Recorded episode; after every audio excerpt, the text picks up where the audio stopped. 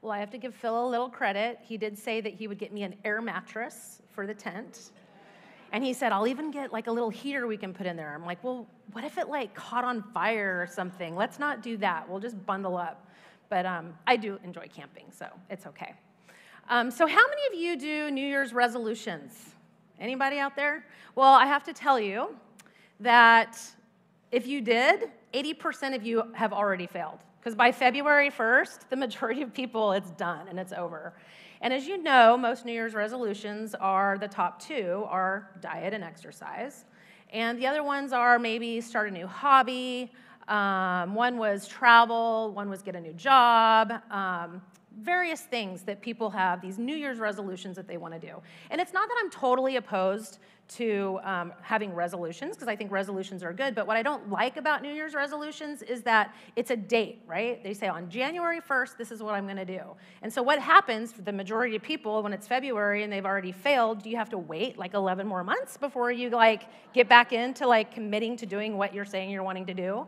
So, um, again, I don't have anything, there's nothing wrong with resolutions, and, and there's nothing wrong with having a resolution where you're saying that I want to commit to diet and exercise. But um, that's really, as Christians, not, it shouldn't be what our focus is. Well, Christmas time, Cameron came home from college and he said, Hey, mom, can we do a New Year's resolution together? He said, I want to do this thing that's called 75 hard. And I'm like, Okay, well, you lost me at hard. Um, and he goes, Well, it's only 75 days. We can do it. It's 75 days. I'll go back to school. And I'm, he's, I've got it figured out because when I come back for spring break, we can celebrate that we did this together. And so I said, Okay, what is it? So we looked up the video on it, and this guy had this video. And so this was the challenge 75 hard. We had to pick a diet, and we had to stick to it. That's pretty easy. We can pick a diet that's reasonable and stick to it. Drink a gallon of water a day. A gallon. It's a lot of water, it's a lot of bathroom trips. Then we had to complete two 45 minute workouts, and one had to be outside. That's where, that's where I was like, I, I don't think I can do this. We had to take a progress picture every day, and then we had to read 10 pages a day in a self help book. So I'm like, who wrote this program? So I looked up the program to see who it was because I wanted to see if I'm going to commit to doing something. I want to know that the author of who committed, who's making the program actually has some credentials. This guy had zero credentials. In fact, people that were experts in the health field said that it could actually be bad for you. So I told Cameron, I said, you know what? I love the idea of doing a resolution with you. I said, but as Christians, can we make this um, more about our spiritual walk than it is our physical walk? And he agreed. He's like, I love this. Let's do this, mom. He goes, let's commit to doing things together that we can spur each other on throughout you know, our day and throughout our week. And it's a way that we can have something to look forward to in March when I come home to see how we've grown.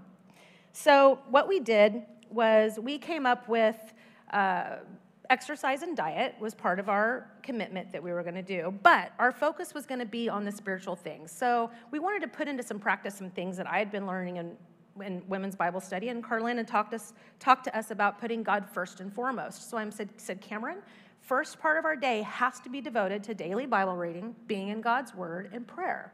And then we'll text each other, we'll let, e- let each other know that when we've done that.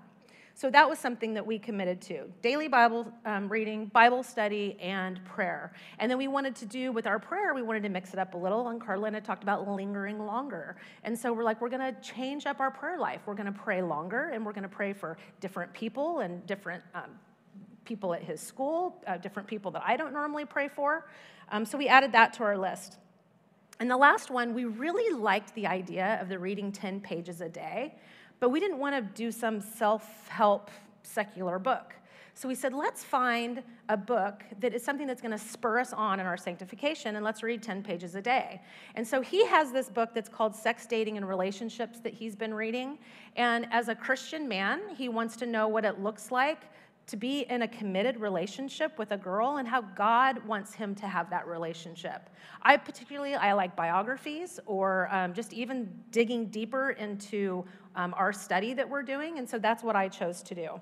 So we were excited, super excited about this commitment that we were making. We, we vowed to one another that this is what we were going to do, and we were going to expect spiritual growth in our life. And we're coming to a spot in Exodus 24 that this is exactly what we see that the Israelites did with God. You see, God gave them a list of his um, rules and his commands that they were to follow. And in Exodus 24 and, and in Exodus 19, we see they agree to it. They've agreed to this list of things that they're going to do in anticipation of how they're going to grow closer to God. So remember, God initiated this agreement or this covenant back in Exodus 19, and they agreed to doing it. Before they got any of God's rules and his commandments, they agreed that they were going to follow it. So in chapters 20 through 23, what we have seen is we have been seeing all of God's laws and rules have been presented to not only the Israelites, but to us and how he expected for them to live. And so in Exodus 24, this is um, Israel's response to God and all of his, his laws and his rules, and they're responding to what they're going to do. And so I want to focus this morning just on verses three through eight, and it's only going to be focused on Israel's response to God's expectations. So turn with me to Exodus 24, and I will read, start reading in verse three to you. It says, Moses came and told the people all the words of Yahweh and all the rules. And all the people answered with one voice and said, All the words that Yahweh has spoken, we will do. And Moses wrote down all the words of Yahweh. He rose early in the morning and built an altar at the foot of the mountain and 12 pillars according to the 12 tribes of Israel. And he sent young men of people of Israel who offered burnt offerings and sacrificed peace offerings of oxen to Yahweh. And Moses took half of the blood and he put it in the basins, and half of the blood he threw it on the altar. Then he took the book of the covenant and he read it in the hearing of the people, and they said, All that Yahweh has spoken, we will do, and we will be obedient. And Moses took the blood and he threw it on the people and said, Behold, the blood of the covenant that Yahweh has made with you in accordance with all of these rules. So, here in this part um, of in Exodus 24, we're seeing that they are confirming the covenant. They're confirming um, this agreement that they made with God. That's what a covenant is. A covenant, it's, it's more of a legal contract. It's um, think about like the papers that you sign if you're going to buy a car or a house. You're entering into something. You're saying, "I am agreeing to the rules. I'm agreeing to this." Um, an, another covenant would be that of a marriage, right? When you get married, you are agreeing that you are going to do certain things. It's and this agreement and this covenant, it binds you into a very very special relationship. And that's what we're seeing. We're seeing that this relationship between God and Israel is being confirmed in Exodus 24. So what are they agreeing to? Look back up to verse 3 and it says Moses came and told the people all the words of Yahweh and all the rules, and all the people answered with one voice, and they said, All the words that Yahweh has spoken, we will do. They didn't say some of them, they didn't try to negotiate with any of them. They said all of them, right? All of it. Why did they say all of it? Because they trusted the author who was giving the rules, right? They knew who God was. God had proven himself over and over and over, and we've seen that in Exodus. Um, we saw the plagues. God showed that he was God, he was the only true God. They rescued him through the Red Sea. They knew that they could trust him. He defeated Pharaoh. He was their God, and he was their people, and he, they had confidence in who he was. And we too can look to God with confidence that his words in Scripture are true and they're perfect and they are the way that we should be living. We obey God because we trust the author of the Bible. And so, number one on our outline is we just need to admit that God is right. Admit that God is right. They agreed to live by all the rules that God laid out before them because they trusted who was the one that was giving these rules. The apostle Paul spoke of God's law in Romans 7:12. He said the law is holy and the commandment is holy and righteous and good. We know that the Bible is so good, right? It's perfect. But if you look at the world, unfortunately, a lot of people look at the Bible and they look at it as, as it's a book of suggestions. There's some good stuff in there, right? But they're like, ah, you know, I can't obey all of that. I mean, that was written a long time ago. Things have changed, and I can't commit to all of that. We would never say that. That's something that we would never say. We don't, as Christians, we don't believe that to be true. But I'm afraid that sometimes our actions are saying that. when the word says that you're so supposed to submit to your husbands, and you're like, ah, I can't do. You don't know my husband, God. I don't think I can do that. But God is right. You have to admit God is right and do that. Or how about it's tax time? It's time to do our taxes, and you think, oh, I can like cheat a little bit right here because, you know, God doesn't understand our government right now, and I don't trust him with my money.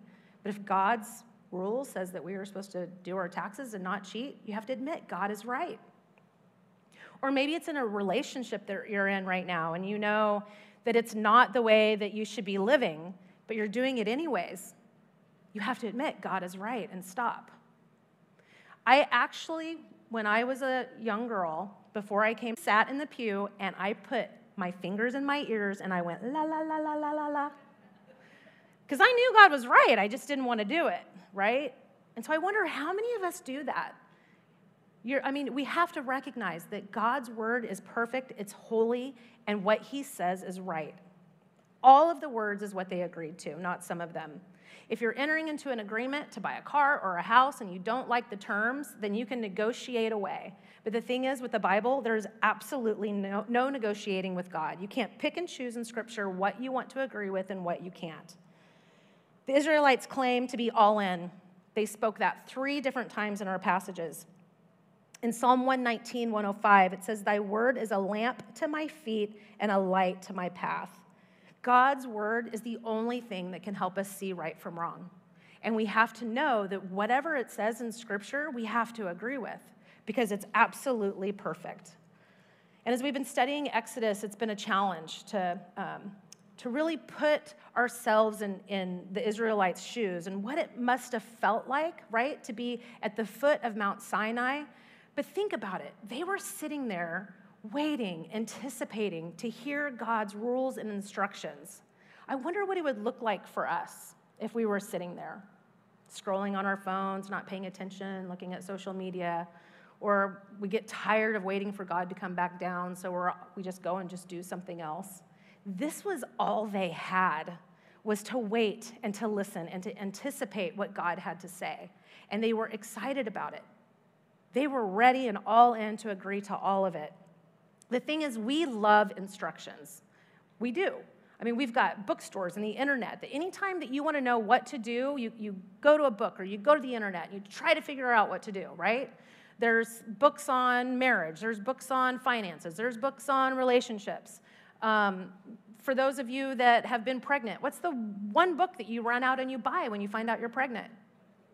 What to expect when you're expecting, right? Yeah. Well, the thing that's so funny about that book is there was a lot of things in that book that they didn't tell me, right?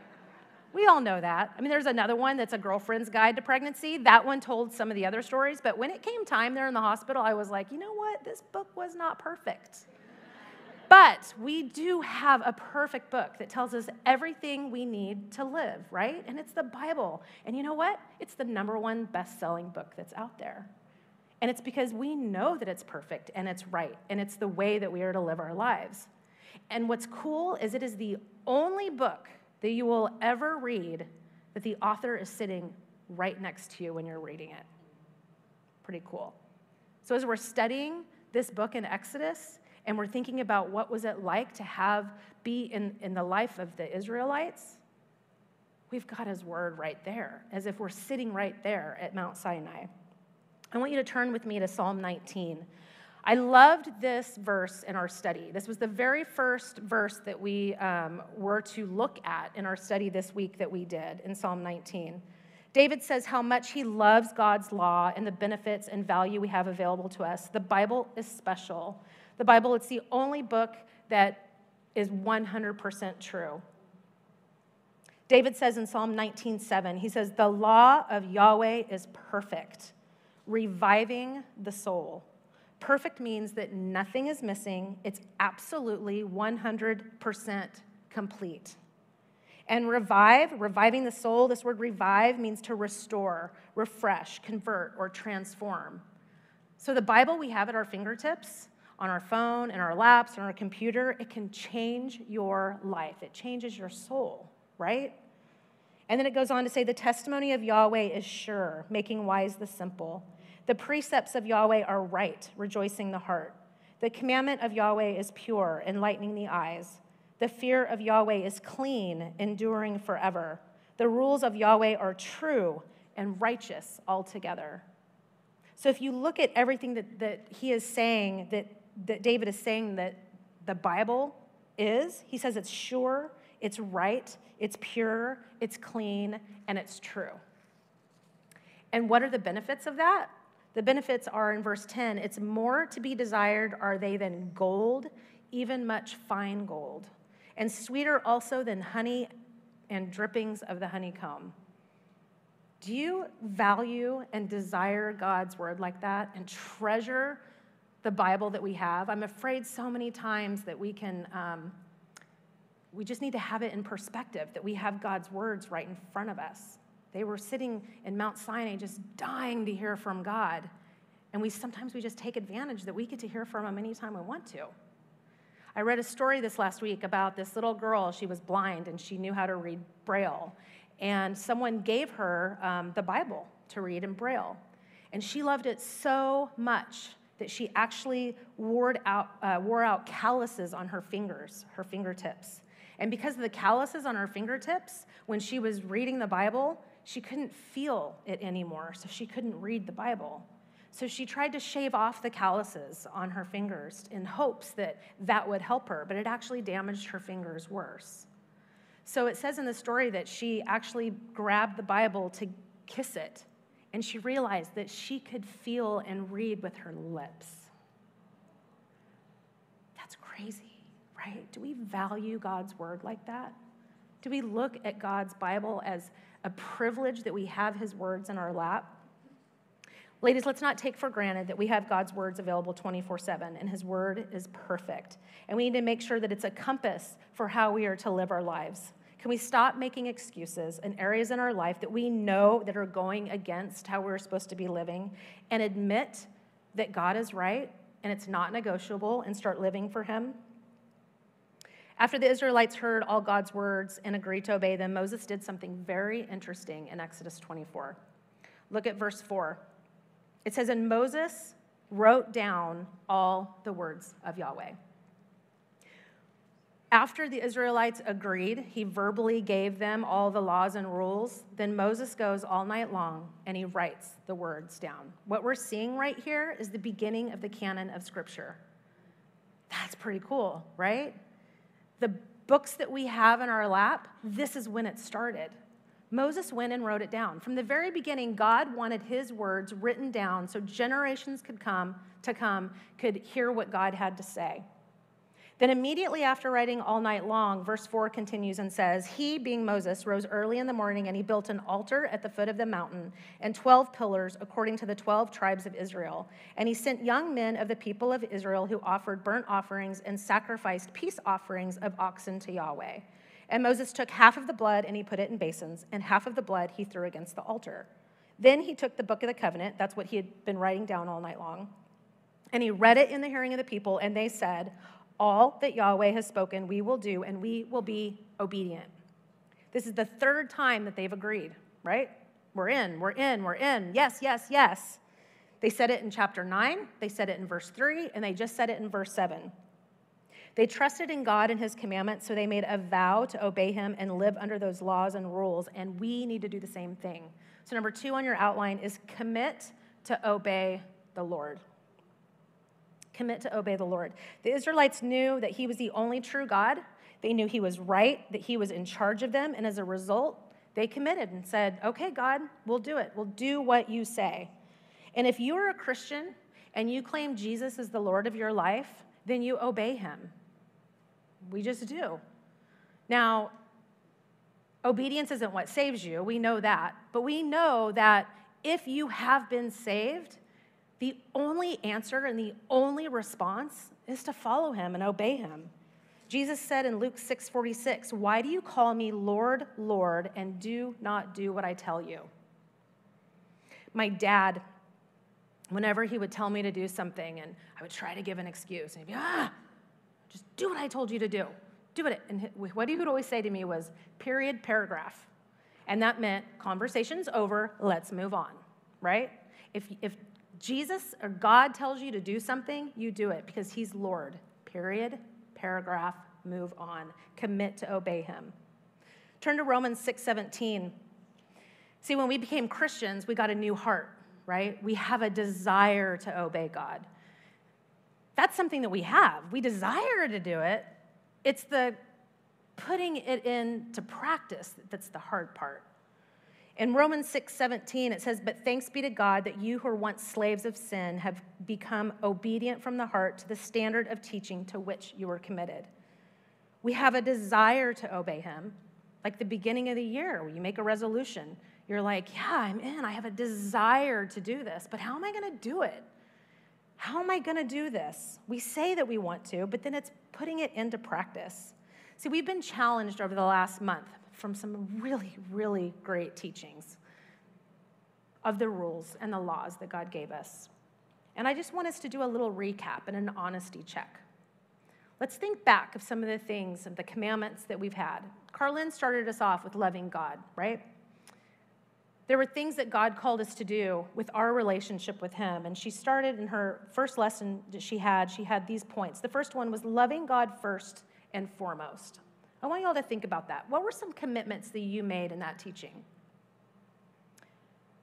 Loving God first and foremost with your daily Bible reading, with your Bible study. I know a lot of us probably walked out of here and went, Yeah, I'm all in. How are you doing with that? She challenged us to love God with our relationships, that we were to linger longer in prayer, linger longer in the Bible, linger longer in fellowship with other Christians, at church, and in worship. How are you doing with that? We were to love God with our words. Yeah, there were some challenges there, how we were supposed to speak. How are you doing with that? And then we were to love God with our calendar. Just think back, and I would encourage you to go back in your lessons when she taught on that. Look at the things that you committed to do, and how are you doing? Are you still at it? Because with resolutions, 80% of people, it says that they've already failed. So I just pray that our resolutions were not. When it comes to committing to God's word, these are things that we're following through with. And then Stephanie last week, she talked to us about loving our sisters and being united together.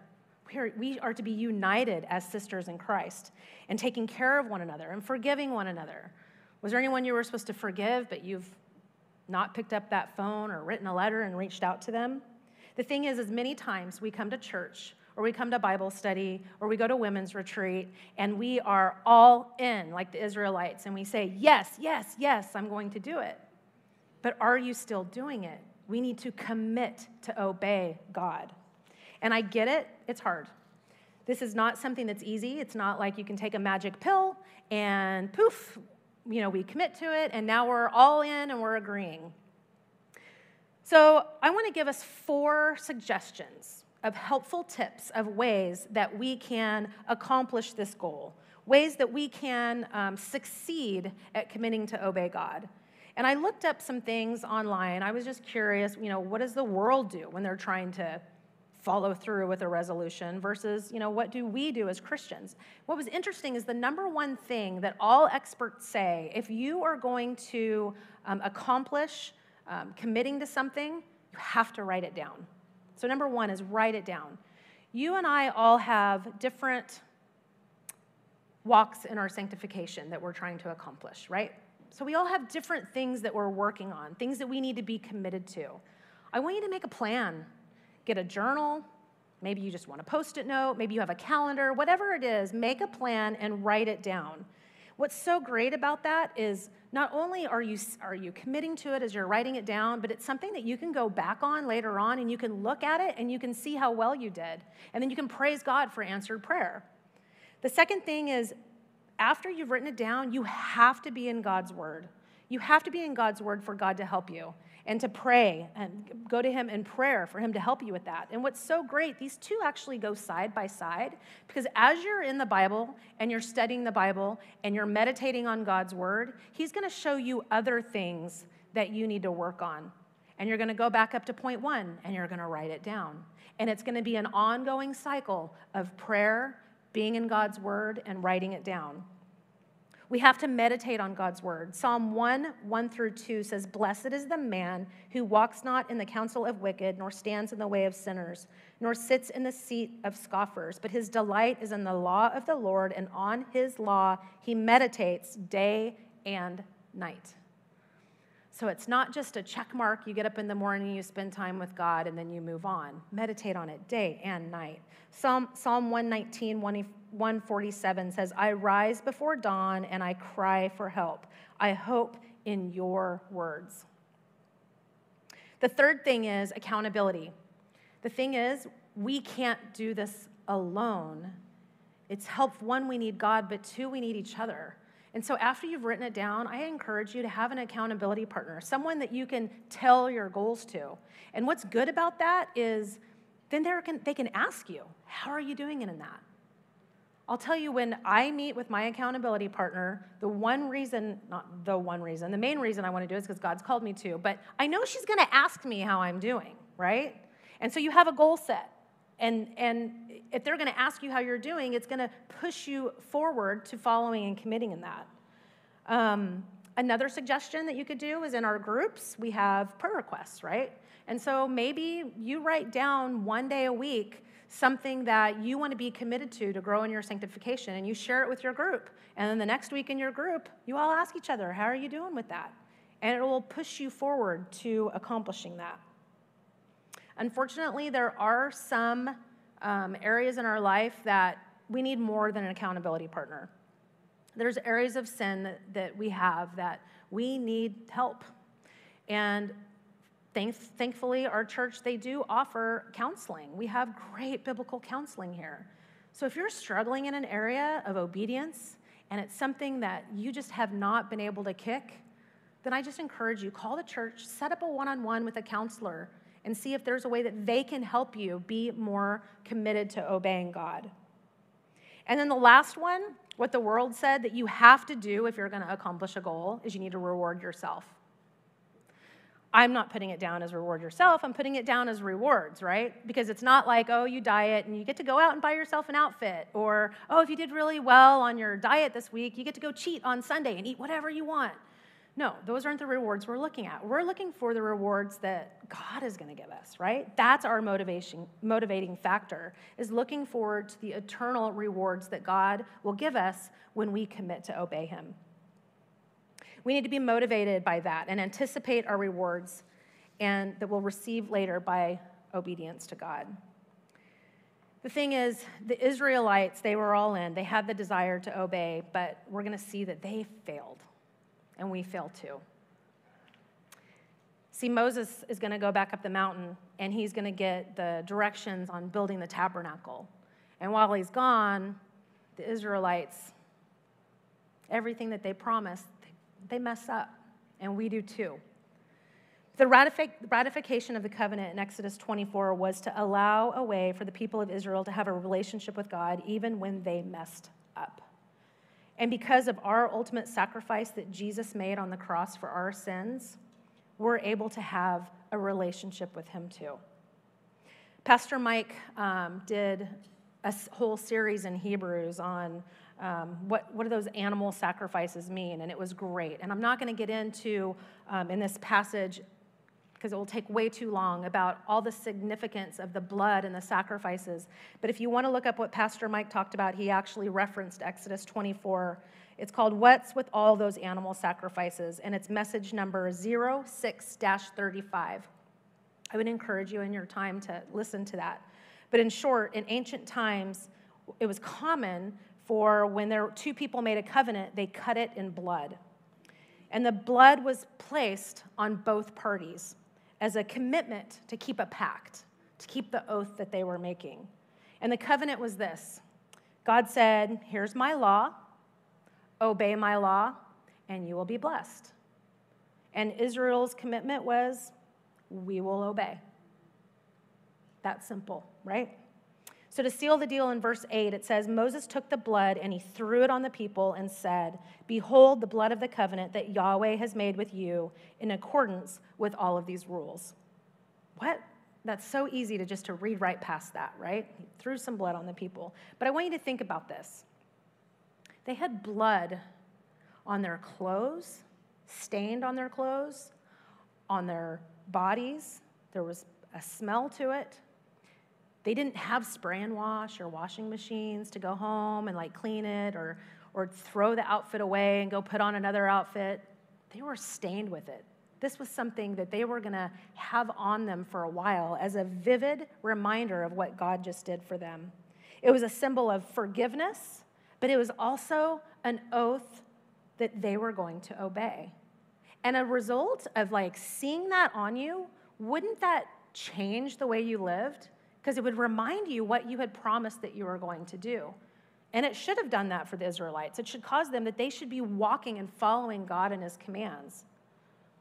If we have given our lives to Christ and say that He is our Lord and are committed to obeying Him, then we should be growing daily to look more and more like Jesus. And that's number three: is expect spiritual growth. There's been this 10 uh, year challenge on social media that's been going around. It is where you post a picture of yourself 10 years ago and then your current picture. so you're like, Lupe. She's like, oh, no. But if you think about, like, you think about that, right? I mean, like, most of us, when we're looking at that as we're aging, you know, you, you kind of want to look the same as this other picture over here. You don't want the wrinkles, and you look at the 10 year from now and you're like, ugh. But as a Christian, we, we want it to look better, right? It should look totally different. Our 10 year challenge, we should, we want to be looking better than we were last year. How we were looking in 2021 should look different in 2022. I want you to turn with me to Philippians 3. We have the perfect example in the Bible of what it looks like to have someone that was living one way and drastically turned and his life changed. And we can see exactly what spiritual um, maturity looks like in Paul. So in Philippians 3, we see that he is a great example. Um, he often used the illustration that a Christian life is like an athlete, that we are like a runner, and the Christian life is a race trying to move toward the finish line to earn a prize. And this is what he said in Philippians 3, starting in verse 12. He recognized he wasn't perfect. He said, Not that, I've, not that I have already obtained this or am already perfect, but I press on to make it my own because Christ Jesus has made me his own. That was his resolution, is to grow more and more like Christ. Why? Because Jesus died for him. So that was his goal in life, was to be more and more like Jesus and obey him. Then in verse 13, he says, Brothers, I do not consider that I have made it my own, but one thing I do is forgetting what lies behind and straining forward to what lies ahead. And what's great about this is stop looking back. Don't look back at the areas that you've already messed up. Make today the day of your resolution that you are committing to move forward in your sanctification. Stop looking back. Move, look forward at the prize that you're going to have. We're not going to be sinless, but like we always say, you should be sinning less. Verse 14, he says, I press on toward the goal for the prize of the upward call of God in Christ Jesus. This word press means he's pursuing it, he's chasing it, he's running after it. He's running to win a prize, and he's talking about spiritual growth. So I wonder, how are you all doing in this race? You know, the Israelites they were in a race to the promised land. And we're in a race right now to see God in heaven. Well, first of all, I hope you're in the race. Because if you're not in the race, then you need to go back to point one and you need to admit God's right. But if you are in the race, I wonder how you're doing. Because there's different part, there's different um, ones of us that are in here right now. There's some of us that are running, right? We have our spiritual mentors that are running and they're running hard. And what I have to say to you is, you know, you're the one that keeps us going. Those of you that are running hard in, in, in races, you have someone that's like the pace person. And the people that are in the race, they keep their eyes focused on that person. And it, it helps them keep on going. But then there's some of us that, you know, you're, you're joggers, which is fine. You know, you're joggers, you're moving forward. And there's some that are walking, they're speed walkers, you know, and there's walkers. And then there's some that are just like laying on the ground. They're laying on the ground. This was me in the mud run. I was laying on the ground. I didn't want to finish. But you know what I had? Had girlfriends that came up next to me and they picked me up and they said, Let's go. We're going to finish this race. And we did, and it felt so good. And in scripture, we see what it looked like. What it looked like for Paul when he finished the race. In 2 Timothy 4 7, see, he had ran this race, and at the end of his life, he was writing to Timothy to encourage him in his own walk, and he had no regrets. You see, he did what God called him to do, and he did it well. And in verse 7 of 2 Timothy 4 7, he says, I have fought the good fight, I have finished the race, and I have kept the faith. This word fight, it's excessive effort. It means it's gonna take energy. To be obedient and to finish the fight, we're gonna have to work hard. And so if you're saying, I'm fighting through obedience, I'm really trying to do this, but you're, are you really? Are you really fighting for it? And the second thing he said is, he said, I have finished the race. He finished it. We need to get back on track and we need to finish the race. We need to keep our eyes focused on the road and where we're running. And then he says, I have kept the faith. I have kept is the verb guarded, meaning I have guarded my faith. I'm committed to trusting in God's word and I'm going to obey it. Because the thing is, we can't do any of this unless we're in God's word and we're trusting in God alone. I want to be able to leave this world with confidence that I've done all that God has called me to do. Don't you? How can I live my life so it ends like that?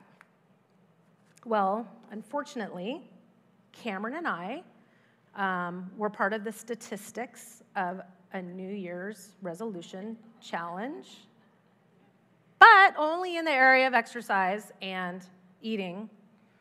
Water's been pretty good, but um, yeah, my Peloton, I literally have clothes hanging on it right now. I'm gonna get back on it, I am. It's been a busy few weeks. But yeah, but the things that mattered the most, which was being committed to being in God's Word, daily Bible reading, our prayer life, growing through um, reading the books and the biographies that we are, that's been good stuff. There's nothing like waking up with a text from your child to say, Good morning, mom. I read the Bible. I prayed for you. I prayed for my fellow cadets. Can you pray for this? Good morning, mom. How's it going? And in the afternoon, Hi, mom. Guess what I just did? I just finished my book. I'm going to pick up another one and start another one. That's the stuff that matters, right?